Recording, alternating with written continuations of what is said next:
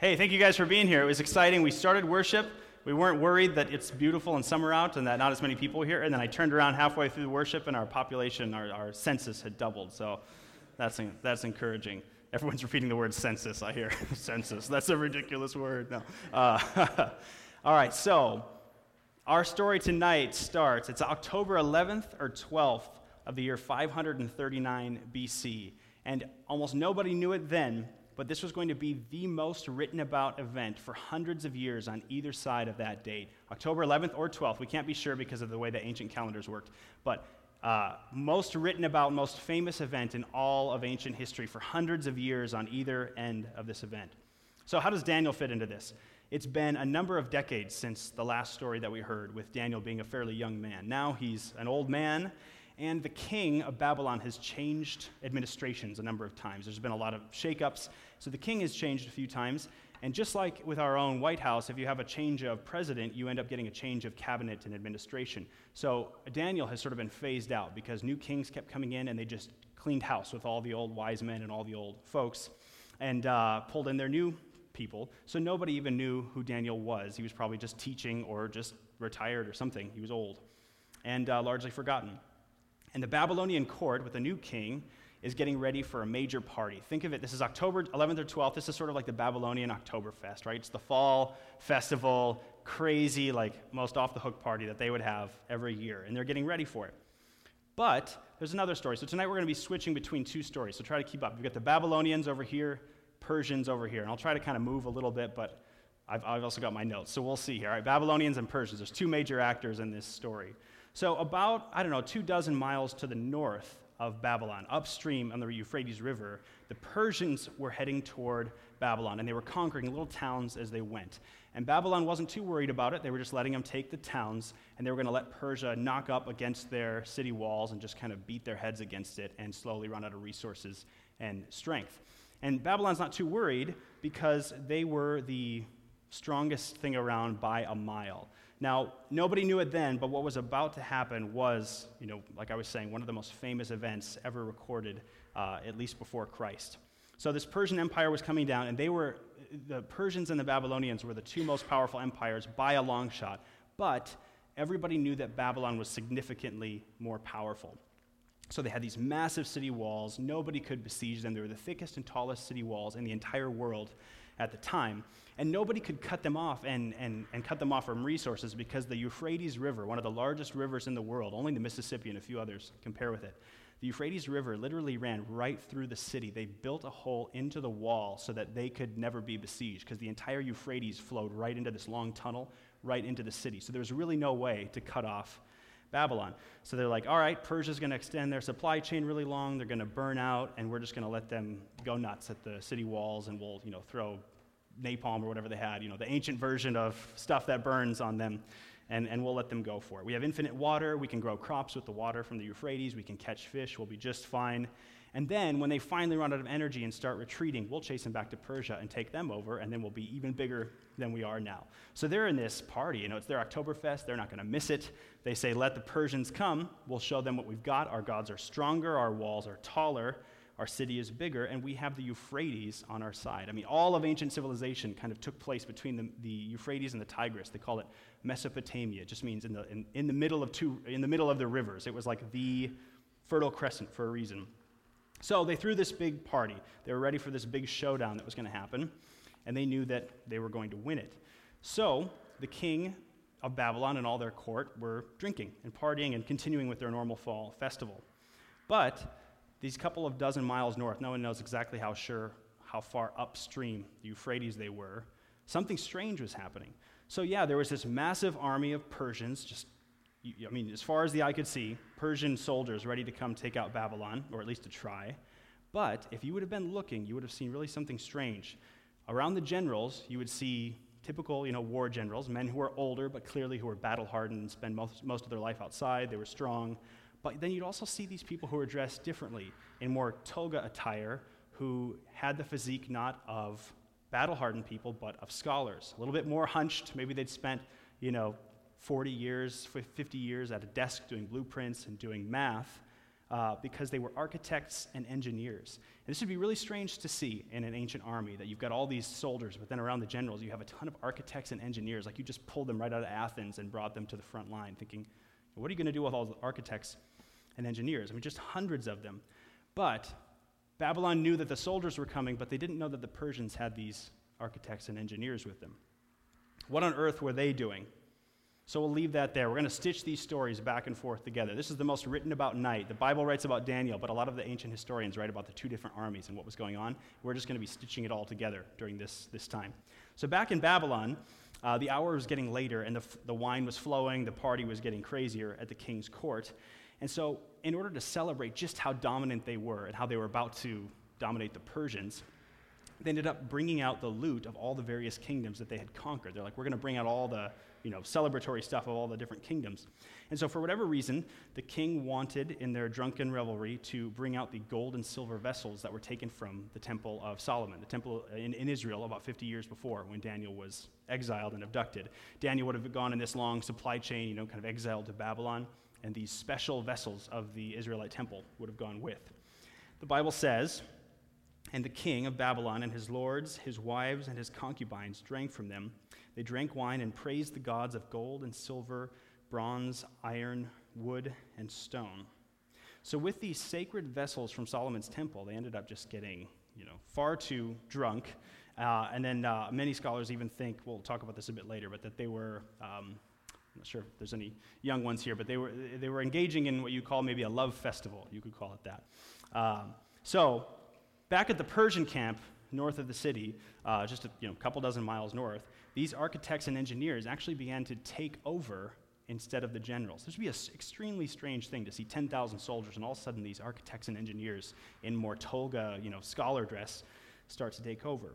And if you were an onlooker, you would have seen thousands and thousands of the fittest men on earth speaking hundreds of different languages. They would have put down their weapons and picked up shovels and started awaiting orders from these architects and engineers.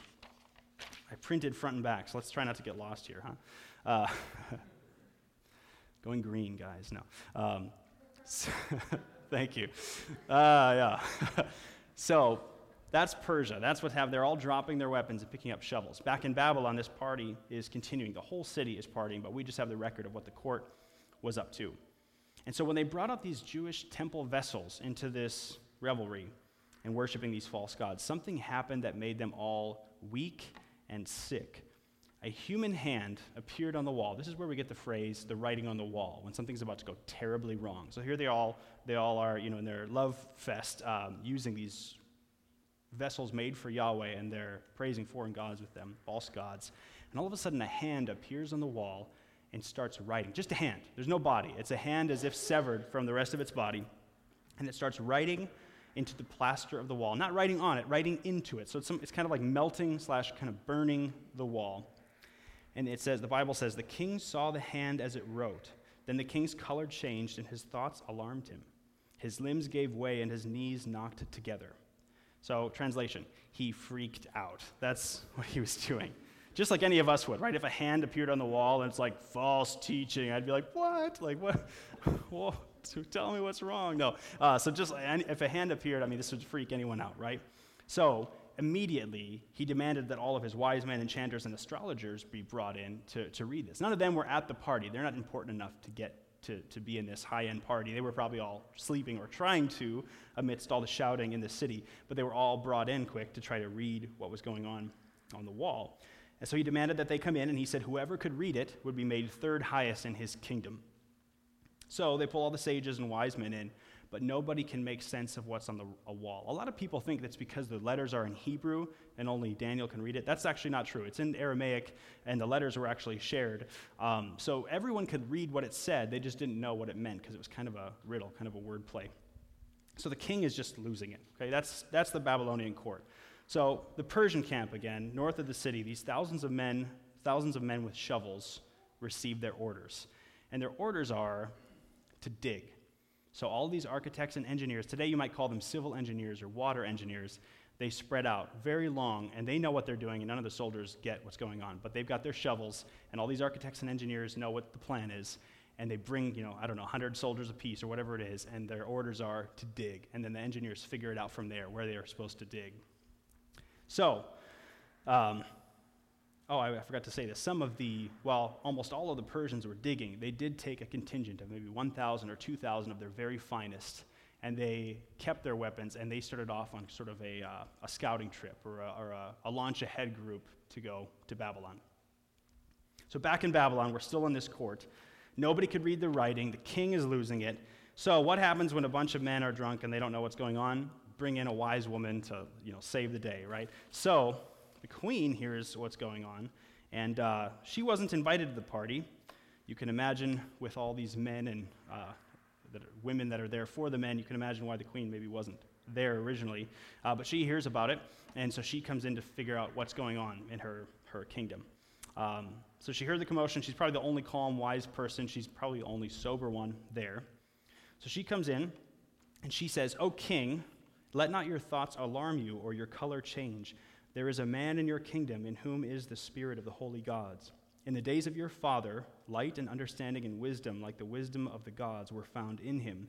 And King Nebuchadnezzar, your father, made him chief of the magicians, enchanters, Chaldeans, and astrologers, because an excellent spirit, knowledge, and understanding to interpret dreams, explain riddles, and solve problems were found in this Daniel, whom the king named Belteshazzar.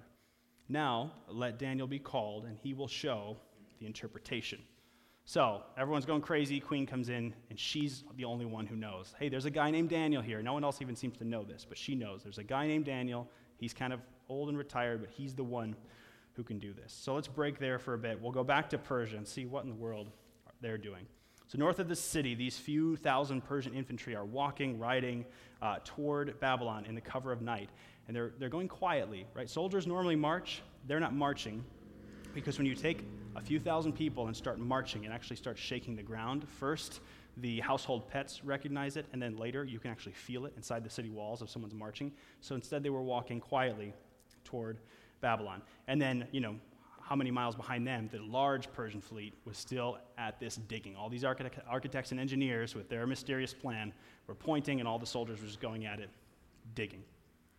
It had to be fast, and it had to be at night, what they were doing, before any Babylonian messengers could figure out what was going on. What they were doing, what the, the Persian forces that were digging, they were building the most massive trench that humans had probably ever built by hand, especially in a night. They were building a trench about 20 miles north of the city, and you'll find out why in a little while.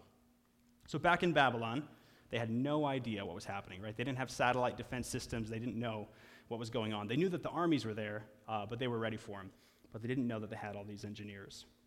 So, King of Babylon is sweating, turning pale because of the severed hand burning things into his wall. And the queen knew what to do call Daniel. So, he sends for Daniel, who he doesn't even know, and they go to his, pro- his house, and he's probably in this you know, fitful sleep because the whole city was partying and reveling, and he was trying to just, I'm sure he wasn't joining it, right? He's probably just hanging out trying to sleep. So they wake him and summon him to the king. And Daniel comes in, and this is the first time he meets this new king. And the king says something like, Ah, so you're the one. You're this exile of Judah that has the spirit of the gods inside you.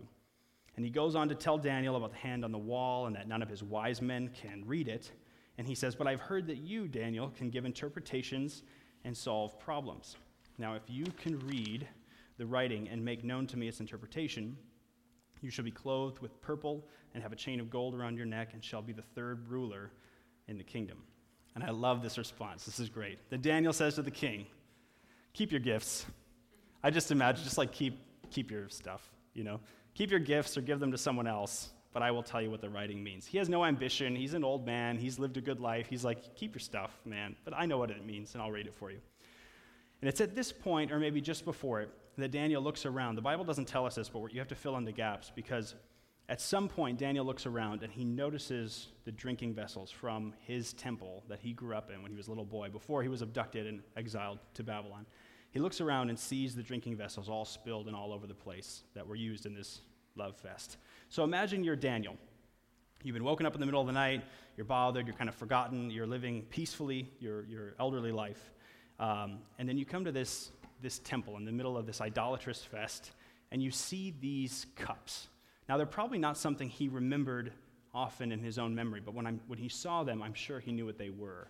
Um, you haven't seen them for decades since you were a little boy worshiping in your temple, when you were free, when you had a future, when you could be, you, you saw the hopes of being a father, being a husband someday before they took him.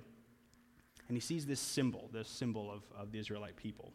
And now these cups are scattered, tipped over, profaned, used in idol worship. And he's super ticked. And he tells this, uh, tells the king, he says to him, Your predecessor, King Nebuchadnezzar, was truly great and powerful, the most powerful king on earth. And then I'll paraphrase the next part because it's kind of long. But he basically says that your predecessor, the most powerful man on earth, God humbled him and essentially made him mad. There's this whole interesting story. We skipped Daniel 4 because we, won't have, we, we didn't have time to go through it in our, our series. But Nebuchadnezzar was the first of many since where um, there, there's a mental illness where a human comes to believe that they are an animal. They're not just kind of being weird, they actually come to believe that they are an animal. And Nebuchadnezzar, in his pride, thought that he was greater than God. He was the most powerful man on earth. And, you know, you, you know what happens to celebrities, right? And so sometimes you get off kilter. And uh, God humbled him by, in a sense, letting him go mad. And Nebuchadnezzar thought he was a cow. And they named a condition after him. And for the life of me, I can't remember. You could find it. It's something like bovine, bov- some, some sort of syndrome where he thought he was a cow and he lived out in the wild and he like walked around on all fours like a madman. And some people used to read this and say like, oh, the Bible's just going overboard. But then we've dug up other accounts from other non-Jewish, you know, historians and stuff that wrote about how Nebuchadnezzar went mad for a period of about five or ten years and thought he was a cow. Like this is just like this is history. Um, and so Daniel is sort of reminding this king of this. He's like, Your father was the most powerful man on earth, and God let him go mad because he was too prideful. And then he, he repented. He realized that Yahweh was the true king, and then he recovered. And we see this in the history, too, that Nebuchadnezzar recovered and came back to be a full, competent ruler again after thinking he was a cow for a number of years. Uh, so I'll, I'll skip the, the longer story of that. And then he says to the king directly, he says, You knew all of this, this whole story about the cow thing Yet you have not humbled yourself, for you have proudly defied the Lord of heaven, and have had these cups from his temple brought before you. You and your nobles and your wives and concubines have been drinking wine from them while praising gods of silver, gold, bronze, iron, wood, and stone, gods that neither see nor hear nor know anything at all. But you have not honored the God who gives you the breath of life and controls your destiny. So God has sent this hand to write this message.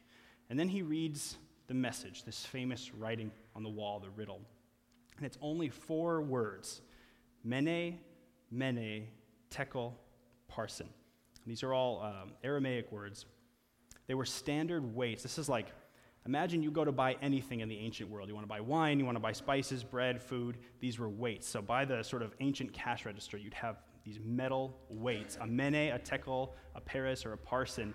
They were different measures of weight because if you wanted to buy so much spice, it had to be fair. And they'd put the one weight on the one side and they put the spice on the other to make sure that the weights all worked out. So this is a system uh, for weights. And you'd buy things in these. Now, this gets kind of tricky here. There's just some geeky grammar stuff. But the, the last symbol he both calls a peres and a parsin. It's the same thing. A, a, a peres, P E R E S, is one, and a parsin is two things that divide into it. So think of a dime and two nickels. That's what a peres and a parsin are, and he's, he flips them. So everyone else could read those, those words, but uh, they didn't know, how, you know how, to, how to understand them. But Daniel knew what was going on. So um, let me just give a little background about this, why, why these scales. So in their, their Babylonian, what do I call it, um, Oktoberfest, they were celebrating this constellation um, of Libra because she came up in the month of basically October, Tashritu, they called it. And they were celebrating this const- constellation of Libra. And if you've ever wondered why the, the word pound, as in like this is 20 pounds of flour, why the word pound is, uh, um, why the abbreviation is LBS rather than anything to do with the letters for pound. Why is it LBS? It's for Libra, this constellation. It's a constellation that comes up in the sky, and it looks like somebody with a scale, one of those ancient scales where you put things on either side and it goes up or down. Not like our modern digital scale, you know, for you young people here. No. Uh, ancient scale, right? Um, so they drew her as a scale. So here they are celebrating and honoring the constellation of the scales, Libra. And then this hand appears and starts listing off things that you might put on a scale. And it's just, I just find this kind of interesting. Like, what a, what a great argument for contextualization, right? Right? That, like, here they are, like, God's like, all right, I'll, I'll deal with your cultural norms. You're celebrating this constellation of the scale. I'll, uh, I'll speak to you through a scale. I can, I can do that. God is constantly doing that, speaking to the Egyptians through the plagues that were their gods, and speaking to these Babylonians through the scale that they were celebrating. And uh, every, every wise man there saw what was written on the wall, but they didn't get what it meant because they were stuck in the nouns. They were stuck in the weights and trying to figure out what significance the weight had. But, and then we're getting into some language stuff here, but Aramaic and Hebrew, it's kind of fascinating. They don't write down vowels when they write down their words. They just write down the consonants. Like imagine trying to take all the vowels out of our words and just figure out like what's going on. Like imagine the word eel, right? So you just have an L there and you're like, what's going on? Anyway, um, that's like that's what they're their, their language was like. And so it left a lot of room for wordplay, uh, double entendre, you know, multiple interpretations. And so here, just these consonants are up for these weights. So while everyone else was just seeing things and seeing the weights, Daniel saw that, but he also saw the verbs and the actions, that you could, you could take those same three consonants and, and understand them as passive verbs. So while they were seeing, you know, weight, weight, you know, different kinds of weights, he was seeing numbered, numbered, weighed, and divided. These are the words for numbered, numbered, weighed, and divided. And he says, this is, the inter- this is the interpretation of the matter. Mene, God has numbered. So he's filling in what this means. God has numbered the days of your kingdom and brought it to an end. Tekel, which could mean weigh, it's the same as the Hebrew shekel, if you've ever heard of the word shekel. This is the Aramaic version of that. He says, Tekel, you have been weighed in the scales, in the balances, and found wanting or found lacking. And then this Peres word, your kingdom is divided and given to the Medes and the Persians.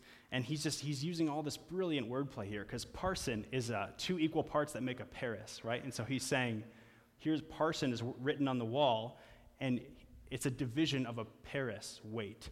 And so he's saying, not only are you divided, but parsin sounds exactly like Persia in their language. So God is using this kind of crazy riddle that only Daniel gets. So he's saying, you've been numbered, you've been weighed, and you've been divided. And the word for divided sounds just like Persia. You've been divided into Persia. And so that's, he just stood confident uh, and, and, and told him, Your kingdom is given to the Persians. So, and it reminds me, there's earlier in the story when he's maybe 18 or 20 years old, he gets done with an interpretation in front of Nebuchadnezzar, and he says, The dream is certain, its interpretation is sure. And I just think, like, it's just so bold.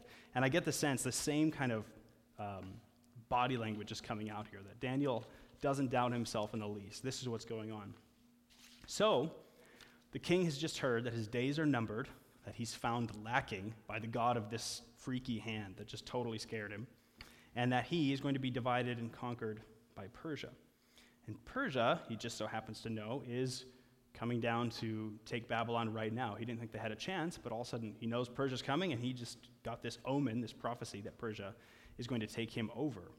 Uh, so it's terrible news, but after hearing this interpretation, he doesn't doubt that Daniel is right. I mean, after seeing a hand burn something into your wall just out of nowhere, you tend to believe, you know, the only person that knows what's going on. So he actually follows through on his promise. Even though Daniel didn't care, he does make Daniel the third in his kingdom.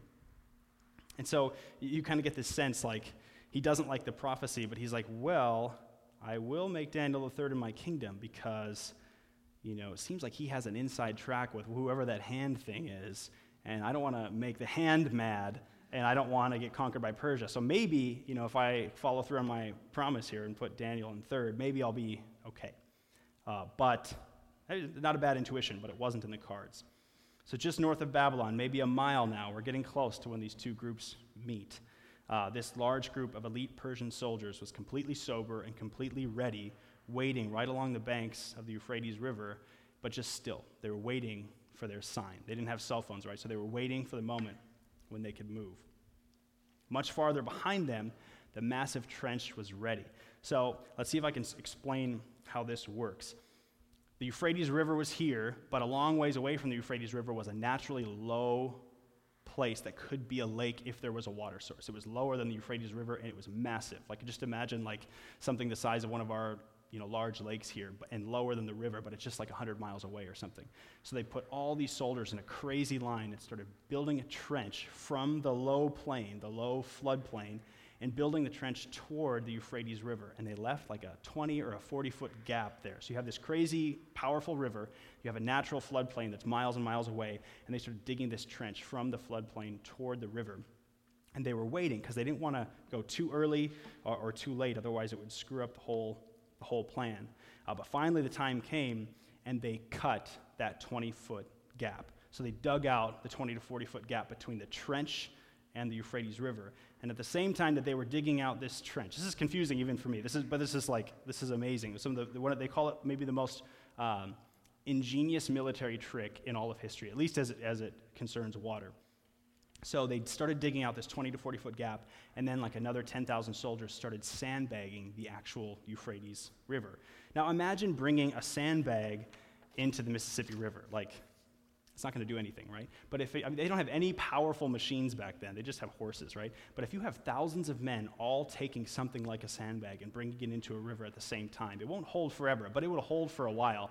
And so they were bringing thousands and thousands of pounds of sand into the Euphrates River at one spot. And then they were cutting this nice little channel where the water could go unimpeded toward this trench that would bring it in to a floodplain.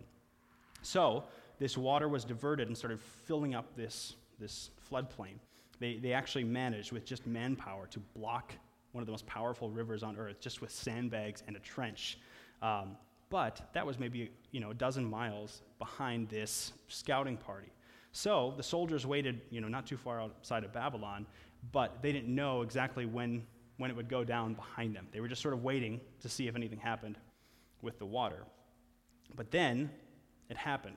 The river actually kind of died. It stopped flowing. So imagine, um, imagine you're watching the mighty Mississippi flow down. It's like 15 feet deep, just crazy, just megatons of water coming your way and all of a sudden you're like, wait, do, you, do I visibly see the water line going down? Like, just like, second by second, you can start to see it go down. And just within the matter of about a half an hour, that went from a 15 foot deep river that you could never, you could never bring a whole army into that thing, all of a sudden to just a little lame trickle, um, which I just think would be amazing to see. But no one in Babylon noticed because a lot of the people were either asleep or they were just you know partying their minds out and didn't even notice when all of a sudden the river basically went dry and, and dried up. Um, and they were thinking you know behind this behind the walls behind the river they didn't have anything to worry about because no one could get into their city and no one could ever come through the river because of this long tunnel thing they'd built that would drown anyone who tried to get into the city. It's not like they could just dip under a wall and then be in the city. It was a crazy long tunnel wall thing. Um, so nobody had ever pulled this off before, but Persia said, What if you could turn the Euphrates River off? Like, what if you could divert it, if you could turn it off like a spigot in your sink?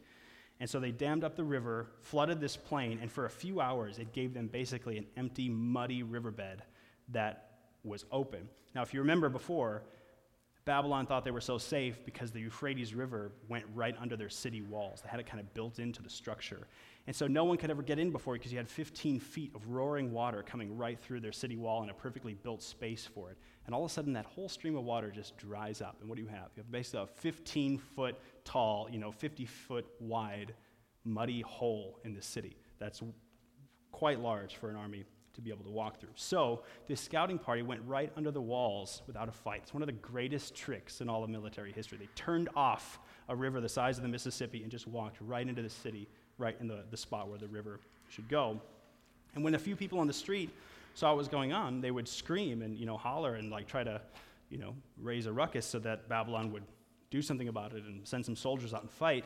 And I just think this is even more genius that the Persian soldiers instead would just hoot and holler like they were partying, like, like drunken revelers. They would just mimic the sounds of revelers in the street, and they would just do that louder.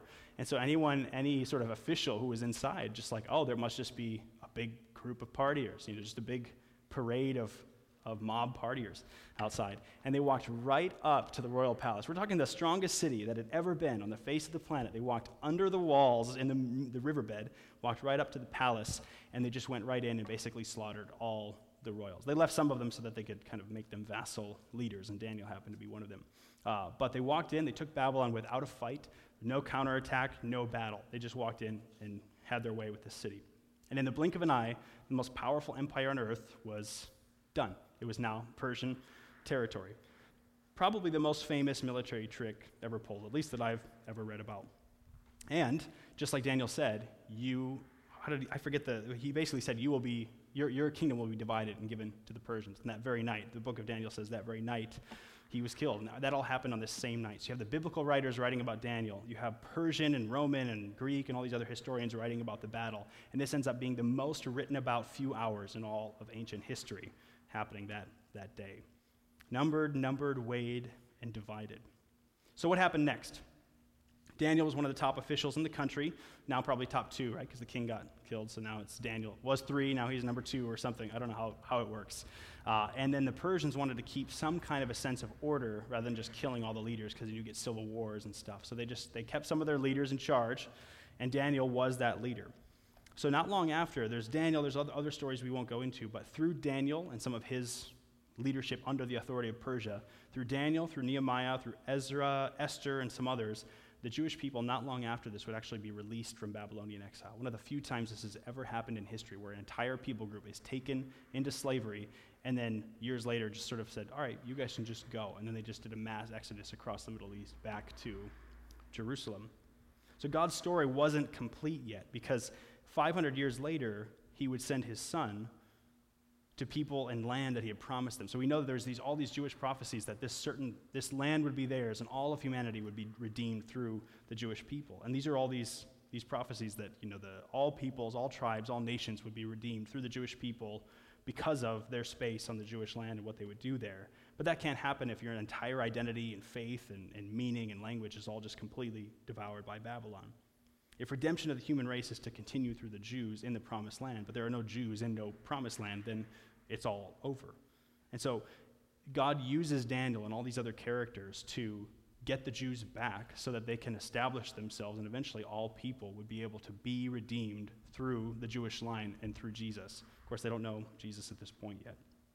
So, God, I keep seeing this in Daniel. When, I, when we were preparing to do this series, I didn't realize that almost every story in Daniel has some of the same uh, undergirding themes that God is in control of history. That when everything seems really bad and everything is going down, that God seems in control of history, that He is in control of destiny. And he destined the Jewish people, as, as strange as it seemed that, that they could ever get back, he destined them back to Jerusalem until the time when God himself would intervene in, in history physically in, uh, in the person of Jesus. So in the ancient world, there were a few things that were sure. These were things that people knew in the ancient world. One, Babylon was indestructible. That's what they thought they knew. Babylon was everlasting. Three, slave peoples would never be let go freely for no reason. And four, slaves do not become princes and kings. And what I love is that God did all of those things and basically all of them overnight. Babylon was destroyed. Babylon was not everlasting. The Jews would become, uh, would, would, become uh, uh, free very soon after this. And Daniel basically became the prince or the king of Babylon overnight. The greatest empire the world has ever known was just poof, just like taken out without a fight. And the Jewish people were on track to be released. But don't miss this Daniel would die in Babylon alone without family. And he would, he just, that was it. He didn't get to go back. He didn't get to go with the exiles back to Jerusalem. And I think a lot of people miss this in Daniel's story. One of the most quoted verses in the Bible, I think, is probably one of the most misquoted. If you grew up in the church at all, you might have heard this verse. For I know the plans I have for you, declares the Lord plans for welfare and not for evil, to give you a future and a hope. And a lot of people cling to that, I don't want to take that away from them, but a lot of people cling to that as their own you know, life verse or kind of a, a verse for hope. But this is Jeremiah prophesying to people in Israel that they were about to be exiled to Babylon. And the verse just before it, he says, When 70 years are completed, for, in Babylon, I will visit you. This is God speaking. When 70 years are completed in Babylon, I will visit you, and I will fulfill to you my promise and bring you back to this place. So Jeremiah is telling a bunch of adults that they are about to go to Babylon to be slaves. And these are adults who are going to go to Babylon for 70 years. So you kind of do the math, right? Like you will all go and die in Babylon. But there is a future and a hope for your people. My promises will be completed. The Jewish people will come back, but you all will go and die in Babylon. And so the message, I think a lot of people hold on to a, a verse like that, like, I know the plans I have for you, you know, plans to prosper you. It's like, well, maybe not. Uh, you might die in Babylon, but God is in control of history. If your, your life might rise with the tide or you might be taken out in the tsunami, but God is still in control and He understands in, the, the, in His great plan, in His great scheme of things, He understands what's best, even if we're not necessarily on the winning side of that. So the message isn't, you know, worship God and your life will go well for you, but worship God because He is God, whether or not you have a difficult or an easy life because of it. And this Daniel is a perfect example of this. Sometimes he would, he would do the right thing, he would worship God, even if he, was, even if he was praised for it or if it sent him to the lion's den, which we'll be doing next week in our last week on Daniel. God is control of history. Every, every chapter I keep seeing this God is in control of history. When things are sure to never change or to never fail, when you think something is sure, right? The, the unsinkable ship, right? What happens? Uh, when things seem sure, throw it up to God and see what He does with it. So, what things seem sure now? It seems when I do when I read about this in, in um, just in the media or in the research, it seems that people generally agree on this. That even though Christianity is exploding all over the world, people say it seems like it's decreasing in Europe and North America, and that's a trend that won't be reversed. So people say it seems like that's sure. They say it seems like the marginalized and the poor will continue to be abused by those who have power. It seems sure that the kingdom of God will not come to St. Paul or this country like it maybe was before. People say that. It seems sure. But it only seems as sure as the walls of Babylon seemed impregnable. Now, right now, I'm encouraged by this. I believe God's engineers and architects are waiting. His angels are lined up at the bank of the Euphrates and waiting for their sign, waiting for the water to go down. And I believe that they're ready to divert the Mississippi in a sense, not that our city is built like this, but that they are going to barge in. Uh, that I, I believe that, that, you know the God who died and rose again for us can can do this. That He can do this again in our city, and I believe that justice will pour out on our city, on St. Paul, like the waters cover the seas. I believe that single mothers might have good news preached to them, and that the poor might be tutored and trained through the ministries we do here. I believe that the asylum seeker, refugee, immigrant, migrant worker would meet a warm face, ready to do life with them, do community, help them with whatever they might need. Let's see if I can find my last page in this. Daniel shows us that God is in control of history. And when it can't be done, when it seems like you can't plant a bunch of churches in 10 years, when it seems like you can't turn the tide of secularism and consumerism, when it seems like you can't bring justice and mercy to a city, God is waiting to do it. And He is waiting to surprise us with some kind of a trick, with something we're not expecting. That supposedly this impregnable city of secularism is about to have its Euphrates turned off and the floodgates opened. God owns the cattle on a thousand hills, and He owns Babylon, which now, this is amazing, Babylon today stands as an absolute wasteland. It is a, it's not even turned, like some cities like Rome never really died and they just keep building on top of itself. Babylon is utterly forgotten in the Iraqi desert somewhere. And people don't even have, like, the, the Iraqi government won't even let people dig there. So it's just like a big sand heap with a couple of trunks of stone sticking out of it. That's Babylon today. God can end the most powerful empire in a night, or he can take a group of ragtag fishermen from the middle of nowhere and make their message the most enduring message on all of earth. God is able to do things that don't make sense, like sending his own son into the world to die for it, that we might be redeemed through his death on the cross and resurrection. Like Paul said, right, that uh, the, the message of the cross is folly. It seems silly. It seems like, it almost seems nonsense if you're only coming from a certain philosophical background. It doesn't make sense that God would do that. And it doesn't make sense that Babylon could be destroyed without a fight or that the Jewish people would ever be allowed to go home just for no reason, for free. It doesn't make sense that God would become a man and serve as a sacrifice for our sins, but that's how he works. He is in control of history, and the writing is on the wall. Let me pray for us. Father, we thank you for this message of Daniel that you are in control of history, whether that means that we get to, to rise with the tide or if we are unfortunately caught in the tsunami. Uh, we thank you, Lord, that you are in control of history, that you know your plan, Lord, whether we're in a in a, a Daniel like spot and we're going to die as slaves, um, or if we're going to be the generation that is um, set free and able to make the exodus back across the Middle East. We thank you that you are in control of history, that you know best, even when we're caught in the whirlwind of it all. We just, uh, we praise you for your sovereignty, Lord. We pray this all in Jesus' name. Amen.